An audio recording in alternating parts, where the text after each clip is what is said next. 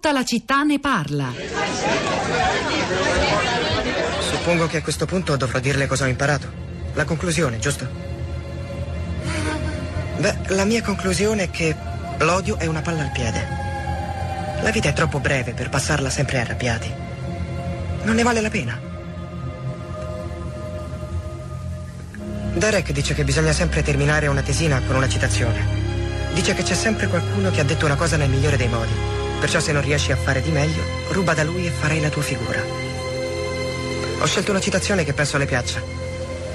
Non siamo nemici, ma amici. Non dobbiamo essere nemici. Anche se la passione può averci fatto vacillare, non deve rompere i profondi legami del nostro affetto.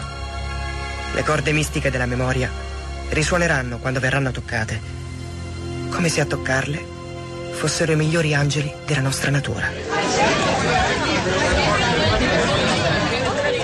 Sono passati vent'anni da quando è uscito negli Stati Uniti American History X, il film di Tony Kay interpretato da Edward Norton. Edward Furlong Norton eh, faceva la parte di eh, Derek Uviniard, un neonazista in carcere per aver ucciso due ragazzi di colore che avevano tentato di rubargli l'auto. È la storia di, di, del movimento neonazista, ma anche della trasformazione, metamorfosi, della comprensione della verità da parte di questo eh, intensissimo personaggio che davvero rimane nella storia del cinema americano e che ci fa sentire anche quanto attuali siano queste parole, non solo per gli Stati Uniti ma per un po' il mondo intero, Occidente, Europa, ovunque si vada.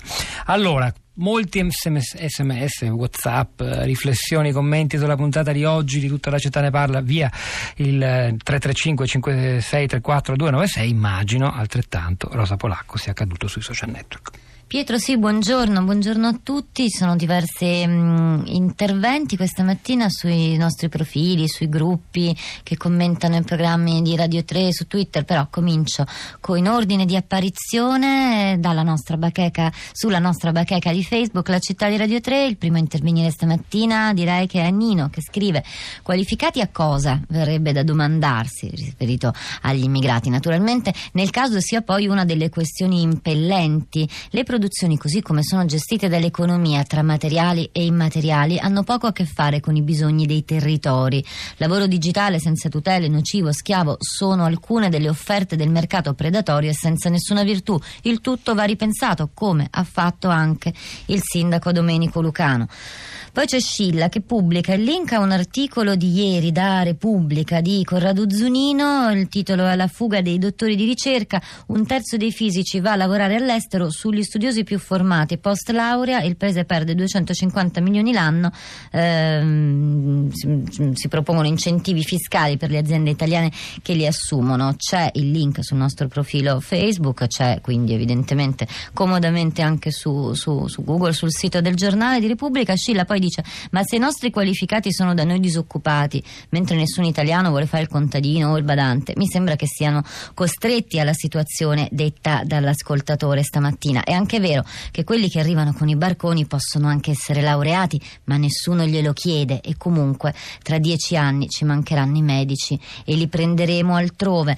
C'è poi lo scetticismo di Ilaria che scrive interessante quello che propone la giornalista. Importiamo immigrati invece di creare una politica a favore delle famiglie italiane, qui non so se si riferisse all'intervento di Tonia Mastrobuoni da Berlino o di Anna Maria Merlo da Parigi. Ancora Gino scrive le posizioni che reclamano l'afflusso di più immigrati sulla base del ci servono sono ciniche e odiose e maggiormente lo sono perché chi le professa neanche lontanamente si rende conto del suo cinismo da miserabile di questo cadaverico occidente. Ora andiamo a Ivrea, dove è collegato con noi Armando. Buongiorno. Buona giornata. A lei la parola Armando. Beh, io sarò cinico, ma mh, mm, noi abbiamo bisogno di affrontare il problema demografico che è drammatico mm. e per eh, avere un ventenne ci vanno vent'anni e nove mesi, vent'anni e sette mesi in rarissimi casi, ma meno di vent'anni non, non, ce la facciamo. Bene? Quindi studiamo i numeri e vediamo il disastro demografico che sta avanti a noi. Eh, Detto questo, eh, quanto spendiamo, quanto spende l'Europa, quanto spendiamo l'Italia dentro l'Europa per fermarli? Soldi alla Turchia, soldi alla Libia, ehm, centri di detenzione, per fermarli, quanto spendiamo per formarli? Perché l'Italia non dice, cara Europa, dimmi quanti ingegneri, quanti pastori, quanti agricoltori, quanti hai bisogno e te li formo io, dammi i soldi. Che... Noi po- potremmo essere un grande centro di formazione. Hm? Dalla, da, dal primo settore agropastorale alla, all'avionica e, e, guardi che questo è anche il modo migliore per aiutarli a casa loro, perché da sempre sono i migranti che sanno come aiutare chi è rimasto al paese con le rimesse economiche, ma anche con l'acquisizione di competenze. Ultima battuta, ma questi che hanno fatto cose incredibili per arrivare qui, ma è normale che siano disposti al rischio, a, a, al, al sacrificio, a quelle cose che che io che ho 70 anni, scusate, non ne ho più voglia, forse non l'ho mai avuto in vita mia. Grazie Quindi... Armando, sì. No, passiamo da un altro ascoltatore, andiamo a Milano. Delfi, buongiorno. Buongiorno. Buongiorno. Senta, io ho la, la, la, la semplice proposta di, eh, di, andarli a prendere sostanzialmente. A, c'è, c'è, bisogno di queste persone che, che ne dicano quelli che mh, ritengono che non, che non, è vero. E, andiamoli a prendere, evitiamo a loro di, di, di, di fare questi viaggi disperati e noi conosceremo le persone che eh, porteremo qui in Italia, le conosceremo per nome, per nazionalità e sappiamo che cosa verrebbero a fare o cosa vogliono venire a fare. Semplicemente questo. Cioè lei dice istituiamo canali regolari, un po' come diceva certo, Stefano certo. Allievi poco fa in sì, trasmissione. Sì, sì, sì, ma senza, senza essere cinici, ehm, è una cosa normale, l'umanità ha sempre, eh, è sempre emigrata, è, è, è, normale che ci sia una cosa del genere e, e, mm, possiamo essere cinici, possiamo non esserlo. Benissimo. Grazie Delfi, ci spostiamo in Francia, ci sta ascoltando sicuramente in streaming. Angelo da Lione, buongiorno. Sì, buongiorno, salve. Sì, eh, guardi, cerco di sintetizzare in poco, pochissimi sì, secondi. E allora qui in Francia noi siamo tantissimo, migliaia e, e, di storie noi ce ne parliamo, ci incontriamo regolarmente. Quando dice noi dice italiani, stranieri? Italiani, esattamente, noi emigrati che siamo esattamente come gli, siamo immigrati qui.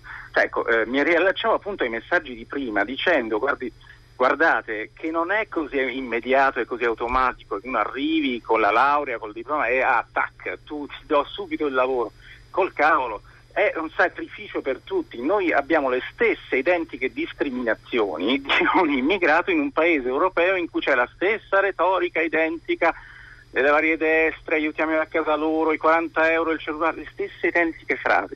Eh, io stesso ho subito discriminazioni, ma non solo io, eh, perché noi siamo in effetti Europa, ma soltanto per l'euro. Noi siamo 25 paesi con 25 sistemi scolastici diversi, 25 codici della strada diversi, bancari devi aprire un conto in banca anche se hai già un conto in banca in Italia e qui quando lo apri ti chiedono 60 garanzie in più perché sei immigrato. Chiarissimo Angelo, la devo salutare ma è stata preziosa la testimonianza e grazie anche per ascoltarci dall'estero, dalla Francia, da Lione, Rosa. Allora su Twitter con Iris scrive parlando con un ragazzo nigeriano gli ho chiesto ma tu cosa hai studiato? Lui in un inglese italianizzato mi ha risposto che in Nigeria studiare costa e non avendo disponibilità economica non aveva potuto studiare molto. Ho pensato che questo è un tema da approfondire. È il momento di Radio Tremondo con Laura Silva Battaglia. Oggi hanno lavorato a questa puntata di Tutta la città ne parla. Alessia Golletta alla parte tecnica, Piero Pugliese alla regia, Pietro del Soldà e Rosa Polacco a questi microfoni. Al di là del vetro Sara Sanzi, Cristina Faloci e la nostra curatrice Cristiana Castellotti. A domani.